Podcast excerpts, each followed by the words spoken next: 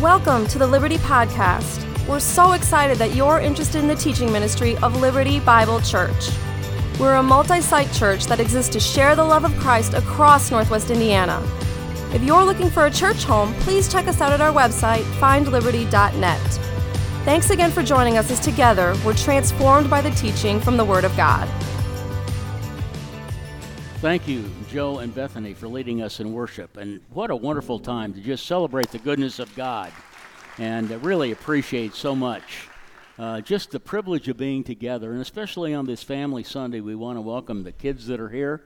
We uh, love to have you in our services, and we trust that uh, today will be a special time for all of us as we have come today to listen and to learn uh, and to fall more deeply in love with Jesus. Uh, today we're going to look at a young man. Uh, he was a teenager, and he was taken away from his country uh, and placed in a very difficult situation. And we're going to learn about how he uh, stood tall for Jesus, even though those around him uh, kind of went the way of the world and allowed uh, the surroundings affect and impact their lives. So it's a, a message that I believe is important for all of us as as not only adults and kids and teenagers, but it's it's important for all of us to understand how important it is that we live our lives uh, in a way that is pleasing to the Lord Jesus Christ. Uh, before we get into our uh, time in the Word, I want us uh, once again to uh, just spend some quiet time in prayer and reflection over what's happening in our world today. Uh, the issues in Afghanistan continue to be very, very difficult. This past week, 13 of our service people lost their lives. Uh, we think of the children. We think of the teenagers that are trying to get out of Afghanistan today. Uh, we sit here in our comfortable pews and, and express worship to God, which is perfect and wonderful, and it's all great. But there are so many little kids today that are that are basically trying to stay alive. And uh, they are people that we will never know, we will never meet them. Uh, many of them are born from above believers who have put their faith and their trust in Jesus Christ.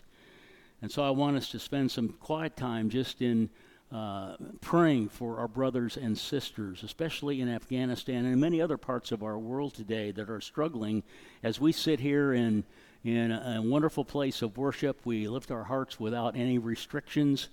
Uh, God is so good to us. And then uh, to complicate things, we have a whole host of people that are under a hurricane watch down in the Gulf. And I've been in, through many of those hurricanes, and they're not fun. And uh, let's be praying for those that are in harm's way there in the Gulf Coast. And uh, again, many services will be interrupted today because of what's going on down there. So let's let's just take a few quiet moments. Can we do that? Uh, as the family of God. And let's just pray for our brothers and sisters overseas. Pray for the families that have lost their uh, their servicemen. I can't even imagine what that must feel like. Uh, and then pray especially for the kids and the, and the children that are in harm's way today, that God would protect them and that God would somehow uh, show himself mighty across the world. Our world is in desperate need of a touch from God today. So let's pray.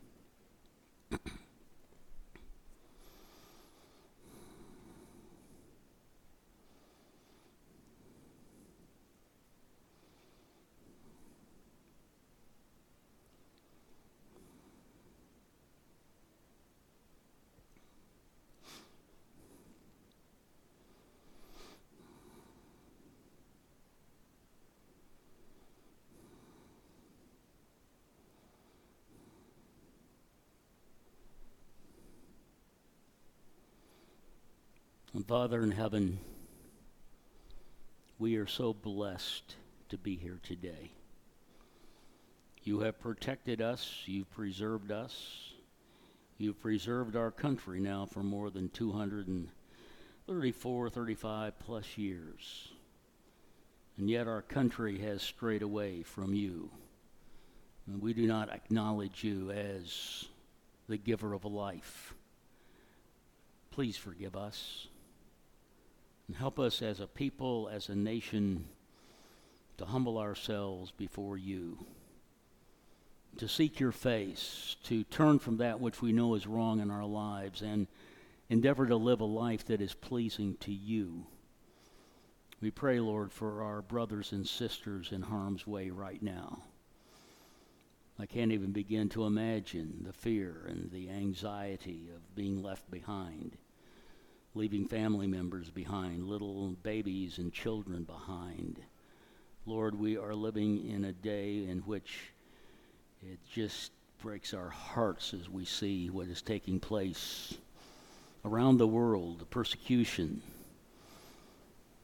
the atrocity that is happening to people who have identified with you just like we do. And so we pray for those in Afghanistan that are need a touch from you. Protect them, Lord. Help them to get to safety. Pray for the children of Afghanistan. These little infants, precious, innocent lives that, oh God, please. And then I pray, Lord, for these servicemen and their families They're grieving today. Please, Lord, surround them with your presence and with your goodness and with your grace. And for those in harm's way because of this hurricane, we would lift them to you. And we lift many of those churches there in the southeast to you that their services are interrupted because of all of this. And we just ask that somehow, some way, you would would intervene in all these crises that are happening around our country and around the world today. And we come before you as needy people. And we need a fresh touch from you. So, Lord, we surrender to you. We allow you to be our King. We want to honor you in all that we do. Thank you that we can commit our friends and our uh, loved ones, yes, even our enemies, to you, because we know that you will always have the final say. In the matchless name of Jesus, we pray. Amen. I invite you this morning to uh, take your Bibles, please, and turn with me to the Old Testament book of Daniel on this Family Sunday. We wanted to kind of interrupt our regular series that we've been doing on the seven churches. And we wanted to talk about a young man who I believe is a worthy role model, not only for kids and adults, but also for uh, each one of us, especially as parents. There's some incredible truth that is found in Daniel chapter 1. And so if you'd open up your Bibles to Daniel chapter 1, and we're just going to read one verse of Scripture today. Uh, it's a key verse, and it's verse 8. So if you have your Bibles open, if you'll turn to Daniel chapter 1 and look at verse 8, uh, we'll find that up on the screen here. Uh, just go back one more there. There we go. But Daniel resolved. We're going to start there. But Daniel resolved. It's verse 8. I want us to stand together. Let's stand in honor of the Word of God. We're going to read verse 8 together because this is the key verse uh, of the first chapter. And fi- in fact, it continues to evidence itself throughout the book of Daniel because of Daniel's strong resolve. Remember, this is just a teenager. He's probably 14, 15 years of age. Uh, he's been taken away from his homeland. He's in a foreign country. He's in a difficult situation. And uh, here is the resolve of a young man. Daniel chapter 1 and verse 8. Let's read it together. But Daniel resolved that he would not defile himself with the king's food or with the wine that he drank. Therefore, he asked the chief of the eunuchs to allow him not to defile himself. Well, we're going to find out what made that king's food defiling in just a few minutes. We're going to find out why Daniel took a stand when the majority around him didn't. Uh, it's very interesting as you study the life of Daniel that he marches to the beat of a different drummer. He does not allow, allow the circumstances and the situations in life affect his absolute commitment to the sovereign Lord of the universe, Almighty God. And uh, we're going to find out how he can stand tall in the midst of many who are compromising their faith, throwing their faith overboard, not living a life that God has called them to live. Let's pray. Father in heaven, we thank you again for this privilege we have to study your word. Open your word to our hearts and to our minds and give us insight and understanding. Thank you again for the kids and everyone that is here today. May our hearts be in tune with you. In Jesus' name, amen. Daniel, more than anything else, is a young person of character. Character is the most important part of our lives. It is formed in us early on. Our characters are constantly being molded and shaped by the influences that speak into our lives and by the examples that we see in the lives of others. It's interesting that we don't think a whole lot about character except when it is absent. When it is absent, all of a sudden, we begin to think about the importance of the C word, character.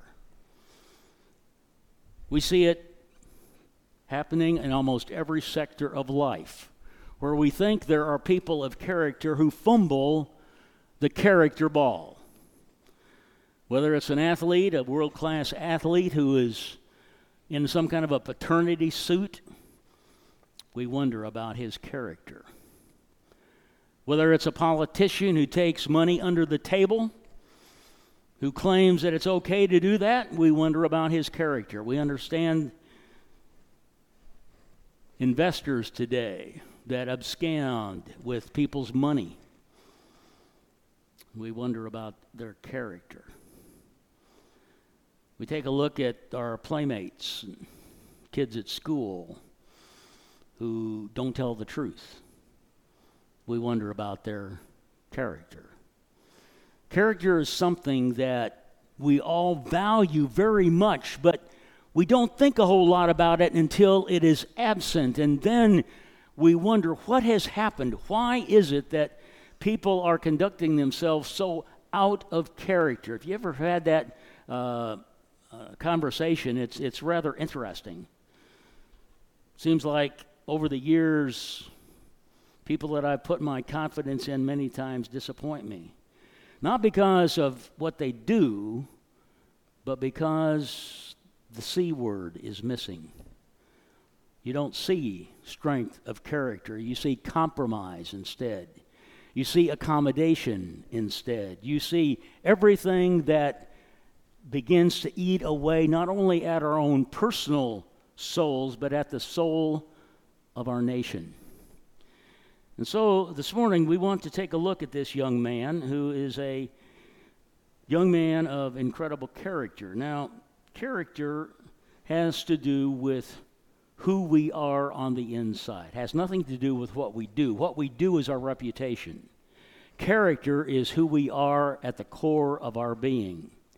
And character is not born in a crisis, it emerges from a crisis. In other words, if you wait until a crisis occurs to develop your character, you've waited too long. We need to be constantly honing and shaping our lives so that our lives become reflective of Jesus.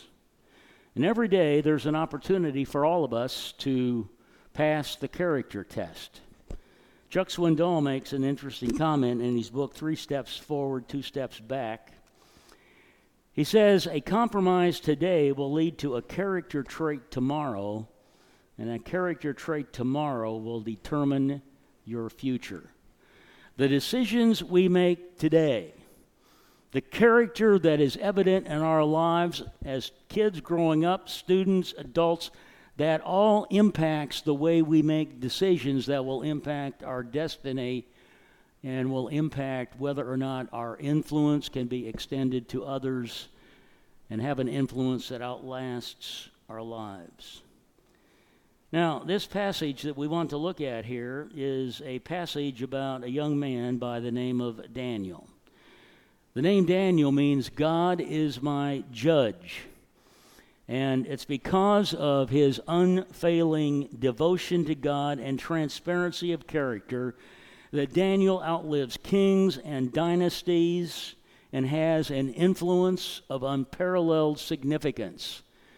This young man who took a stand for God was used of God in ways that he never ever imagined simply because he chose to take sides with God. Now, it's very interesting that Daniel's personal credentials are quite impressive. We see this in verses 4 and 5. Uh, notice that there are a number of youths. You see this beginning at verse uh, 3. Then the king commanded Ashpenaz, his chief eunuch, to bring some of the people of Israel, both of the royal family and the nobility. So Daniel and his three friends came from strong families. They were of the nobility, uh, some even from the royal family. Uh, youths without blemish, of good appearance, and skillful in all wisdom. So in verse 3, we see that Daniel is coming from an excellent family background. He comes from the nobility. He comes from people who have been well schooled and well learned. He comes from a family that invested in him, a mom and dad who invested in him. He comes from an excellent family. He also has a, a, a fabulous a physical condition. Notice it says that he was without blemish and of good appearance. In other words, he was tall, tan, and terrific. I mean, he was a dude. He really was. I mean, this was not this was not somebody that was kind of off in the bushes someplace. No, no. Daniel was strong. he He's virile. He was he was a man's man. Good appearance. Some translations say that good appearance can be translated, he was handsome. I mean, here are young men who are the top of their experiences. They come from a good family, they have good appearances. Plus, they are intellectually favored. They have, are skillful, notice, in all wisdom, endowed with knowledge and understanding. Notice also competent to stand in the king's palace. So here are individuals that are chosen to now they have been captured by Babylon. Now they are in a different country. They are away from mom and dad. Uh, they've had all kinds of positive things in terms of their upbringing, but now they are totally isolated. And what's more, now they have been chosen out of the many hundreds of youth that have been taken.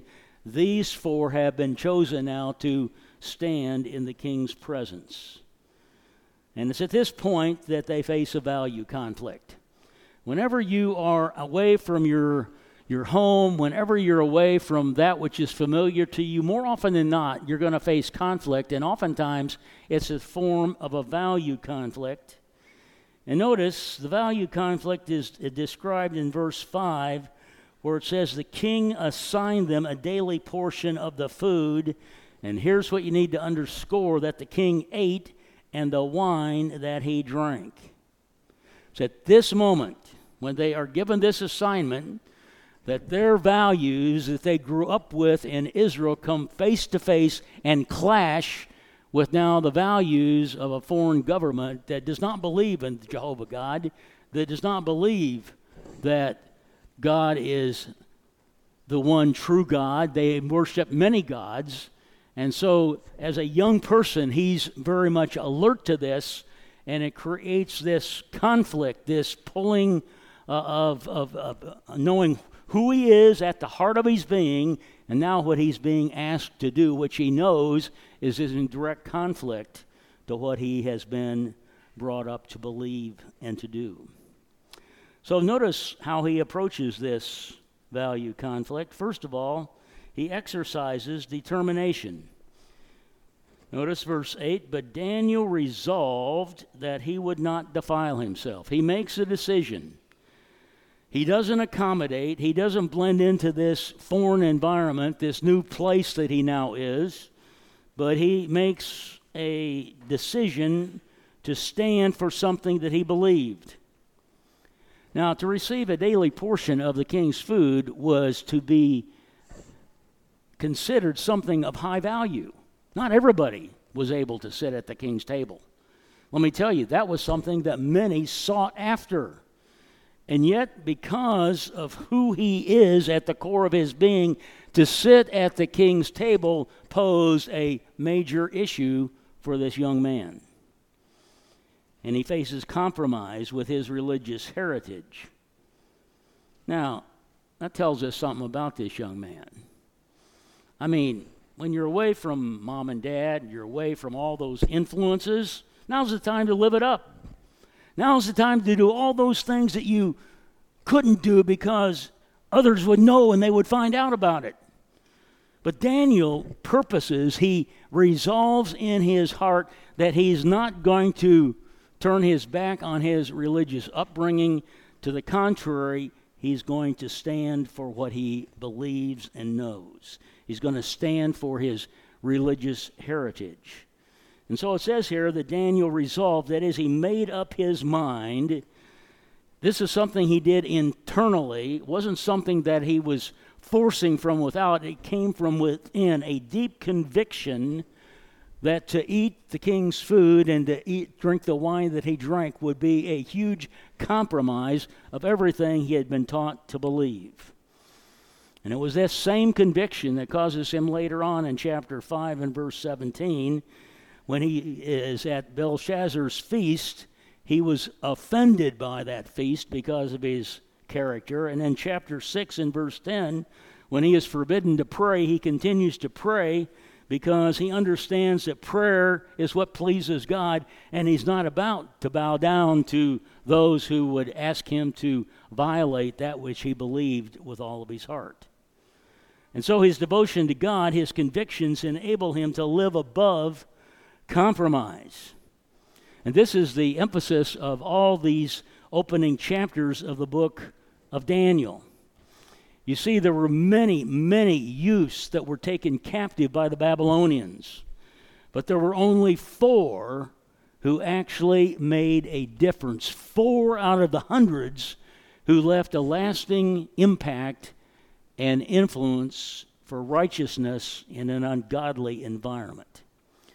Now, let me just put it this way God always has those who are faithful to Him no matter what. And God is looking today for Daniels. He is looking for people who will take their stand at the foot of the cross and not compromise. We live in a world of total compromise. It's happening today. I mean, the latest article in Christianity Today talks about the fact that now churches are being urged to welcome into membership cohabiting couples. This is what this this is the world in which we are living today. There is no moral North Star anymore.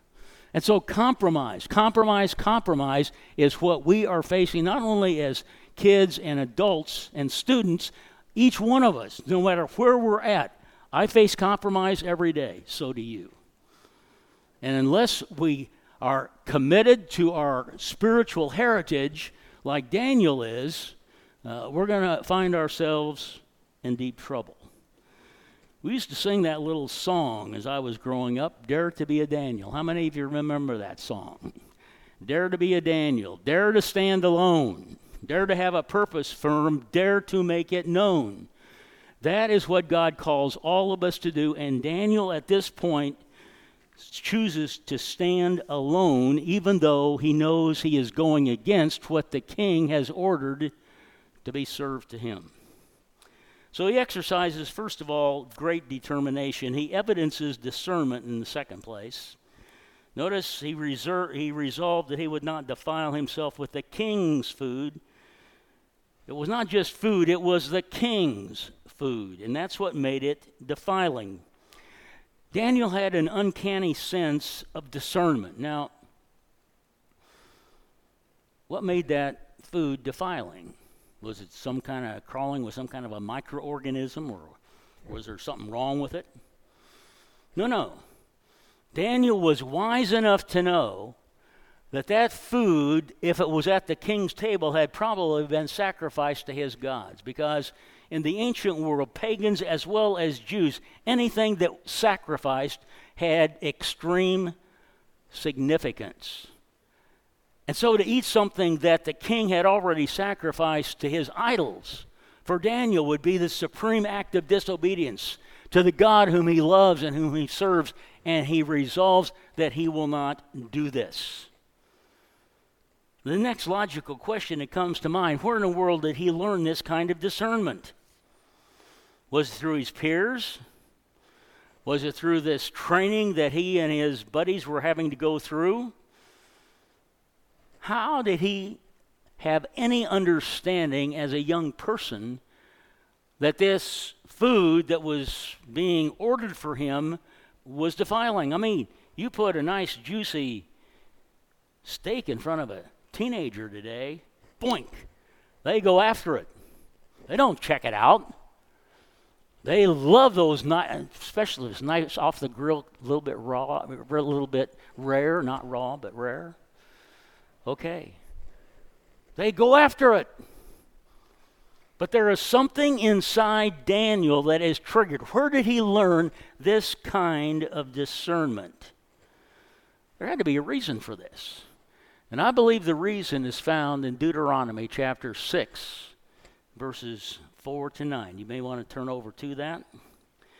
Daniel's mom and dad had created an environment in the home where their home had been surrendered to the Lord God.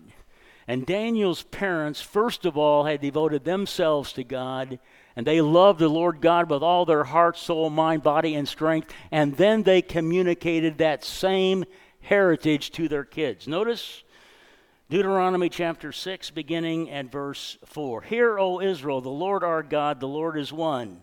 You shall love the Lord your God with all your heart, with all your soul, with all your might. And these words that I command you shall be on your heart. He's talking to mom and dad there.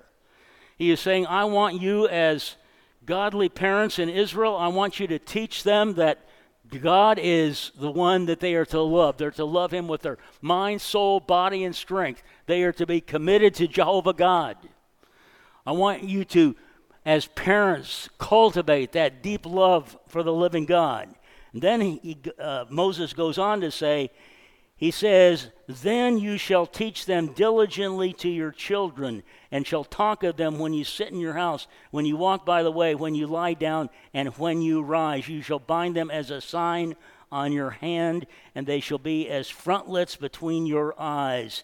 You shall write them on the doorposts of your house and on your gates. He's simply saying is that as mom and dad are deeply in love with Jesus, whenever they're with the kids, whether it's in the early morning or late at night or any time in between, they are always looking for teachable moments to teach and invest biblical values into the lives of their children. The most important congregation that any of us have is our congregation of one, two, three, or four. How many God's given to us?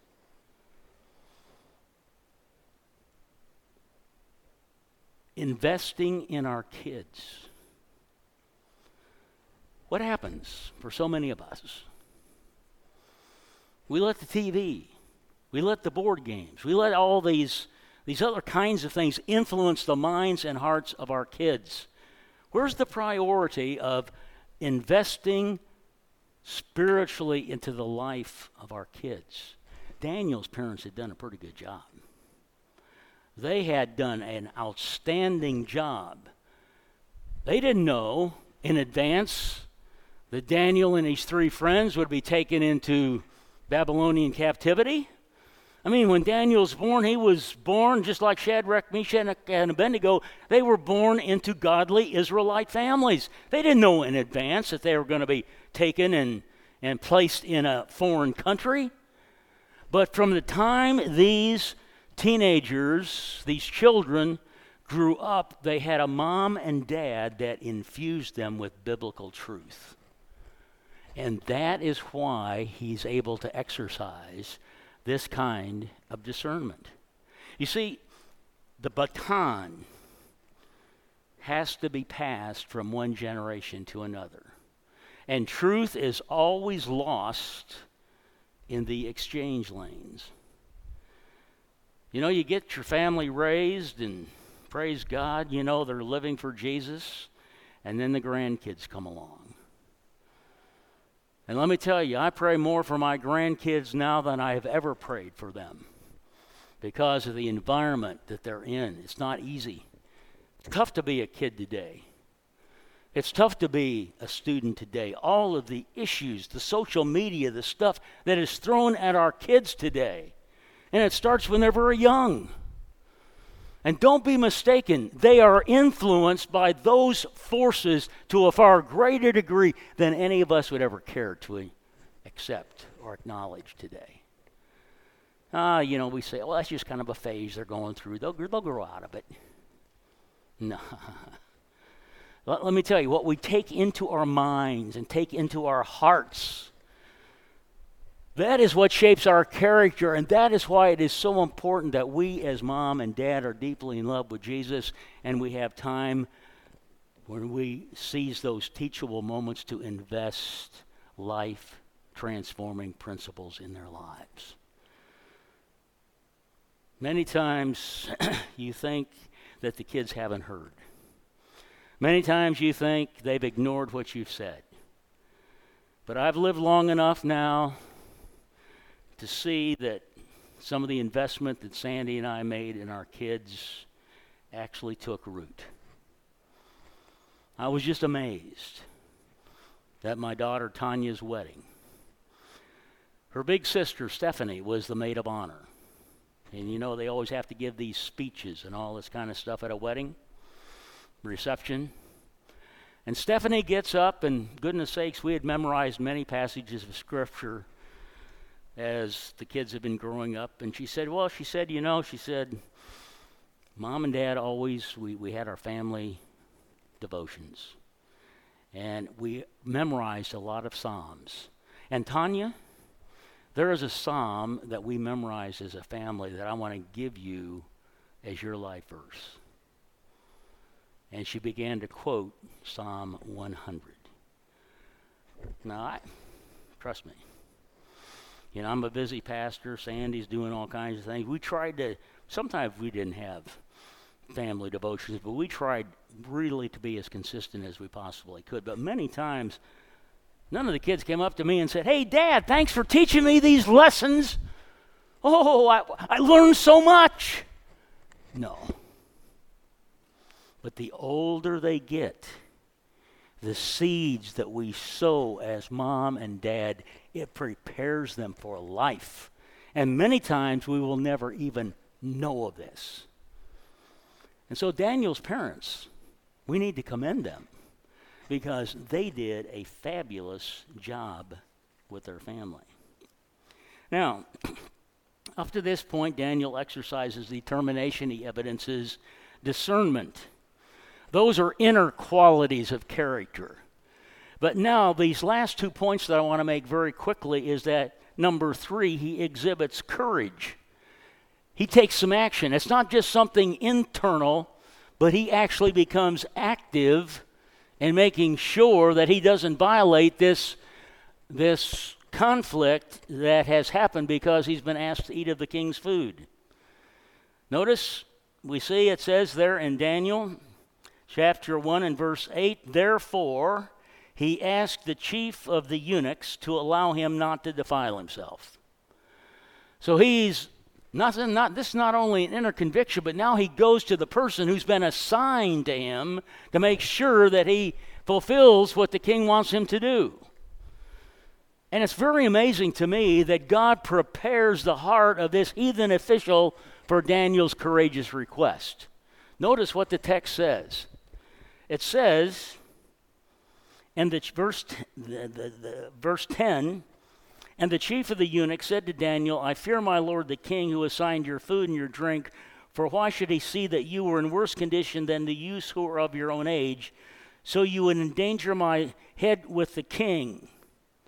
Now, up in verse 9, notice it says, And Daniel gave, and God gave Daniel favor and compassion in the sight of the chief of the eunuchs. God prepared the heart of this heathen official for Daniel's request, and instead of reacting negatively to Daniel, instead of instead of uh, basically outing him and saying, "Here's somebody that's being disobedient," God, notice, not the pagan gods, but God, the sovereign Lord of the universe, he works in the heart of this pagan official. And instead of reacting negatively to Daniel's request, he finds he receives it with favor, and the implication is, is that he would have granted the request had he not feared for his own life. You see that in the text?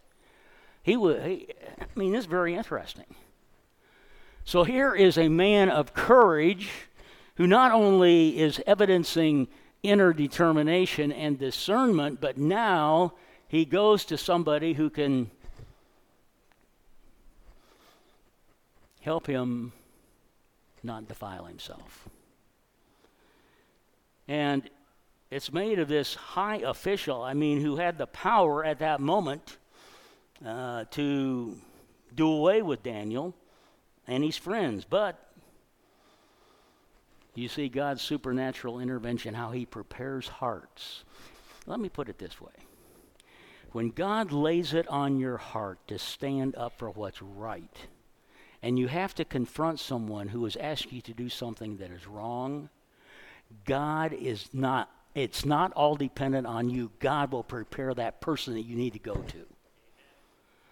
This is the message that we need to understand. So many times when we are convicted by the Holy Spirit that we need to take a stand, we think it all depends on us. And we forget the sovereign Lord who is preparing the person to whom we're going. It's amazing. You see it here. And so God's at work. Daniel is still alive, his three friends are still alive and he has made this courageous request known uh, to somebody that can make a difference. But again, you come to the uh, end of verse 10, and they are still under this situation of having to partake of the king's food. But then I want you to notice how he perseveres. He not only is a man of courage, but he perseveres. Now, Daniel could have just said, okay, well, I've given up my best shot. I, I, I guess we're going to have to go along with this. No, no, no, no. Look at verse 11. Then Daniel said to the steward, put a circle around the word steward. This is an individual who was accountable to the chief official. Many translations say guard, or in the Hebrew, that word steward, he, he, he, he went to the chief cook. He went to the guy who really mattered. Notice. Then Daniel said to the steward of the chief cook, whom the chief of the eunuchs had assigned over Daniel, Hananiah, Mishael, and Azariah. Here it is Test your servants for ten days, and let us be given vegetables to eat and water to drink. Then let our appearance and the appearance of the youths who eat the king's food be observed by you, and deal with your servants according to what you see. My, you talk about persevering. He gets kind of a gracious no from the chief official because the chief official, he doesn't want to mess with where he is standing. He, he, he's fearing for his life. But Daniel takes it a step further and he perseveres and he stays at it and he goes to this steward who basically was in charge of preparing all the meals and he said, Test your servants. Give us vegetables instead of all the king's food. Just give us vegetables and water. And then test and see which ones are really the stronger and the more alert and the more mentally astute. Test them. And so the steward did. And you notice the text says here that he gave them water to drink, wine to drink, and vegetables.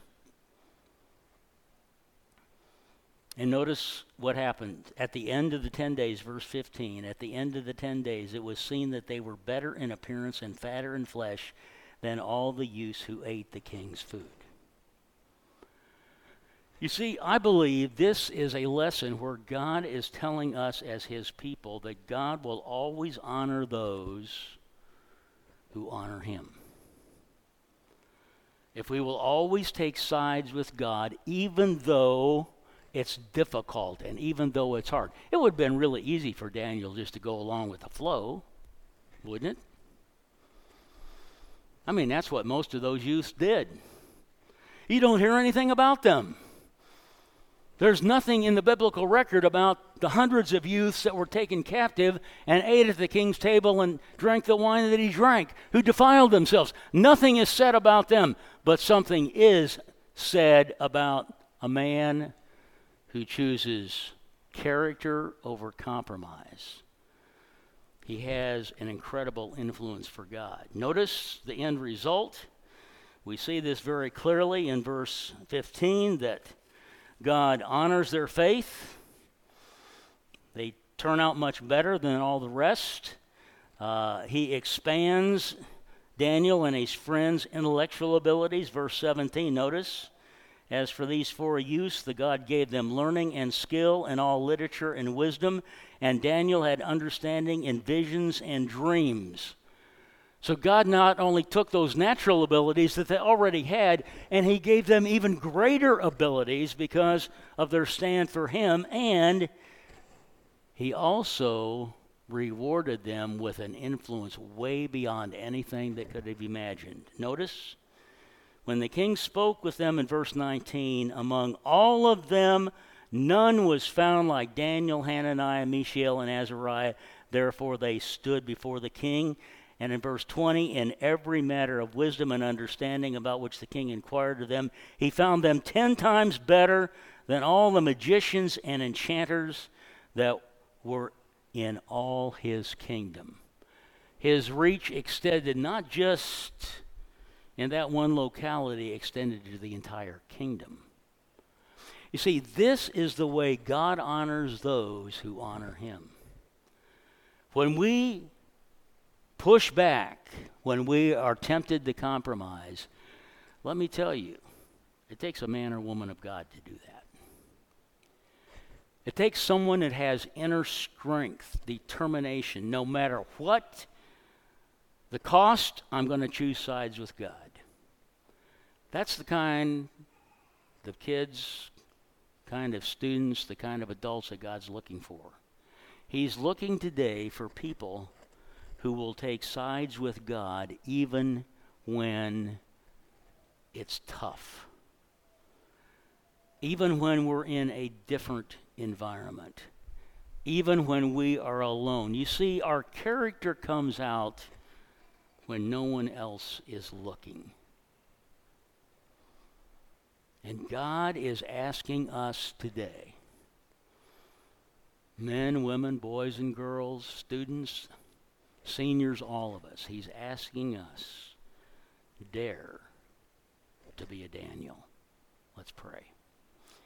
Father in heaven, we thank you and praise you for this opportunity to study your word, to grow in your grace, to be men and women of character who shun compromise, who choose not the easy way out, but the way of the cross. Lord, we surrender to you today. You take our lives and let them be totally surrendered to you. In Jesus' name I pray. Amen. Thanks for being with us today. If you'd like more information on our church or a place to connect, you can check us out on the web at findliberty.net.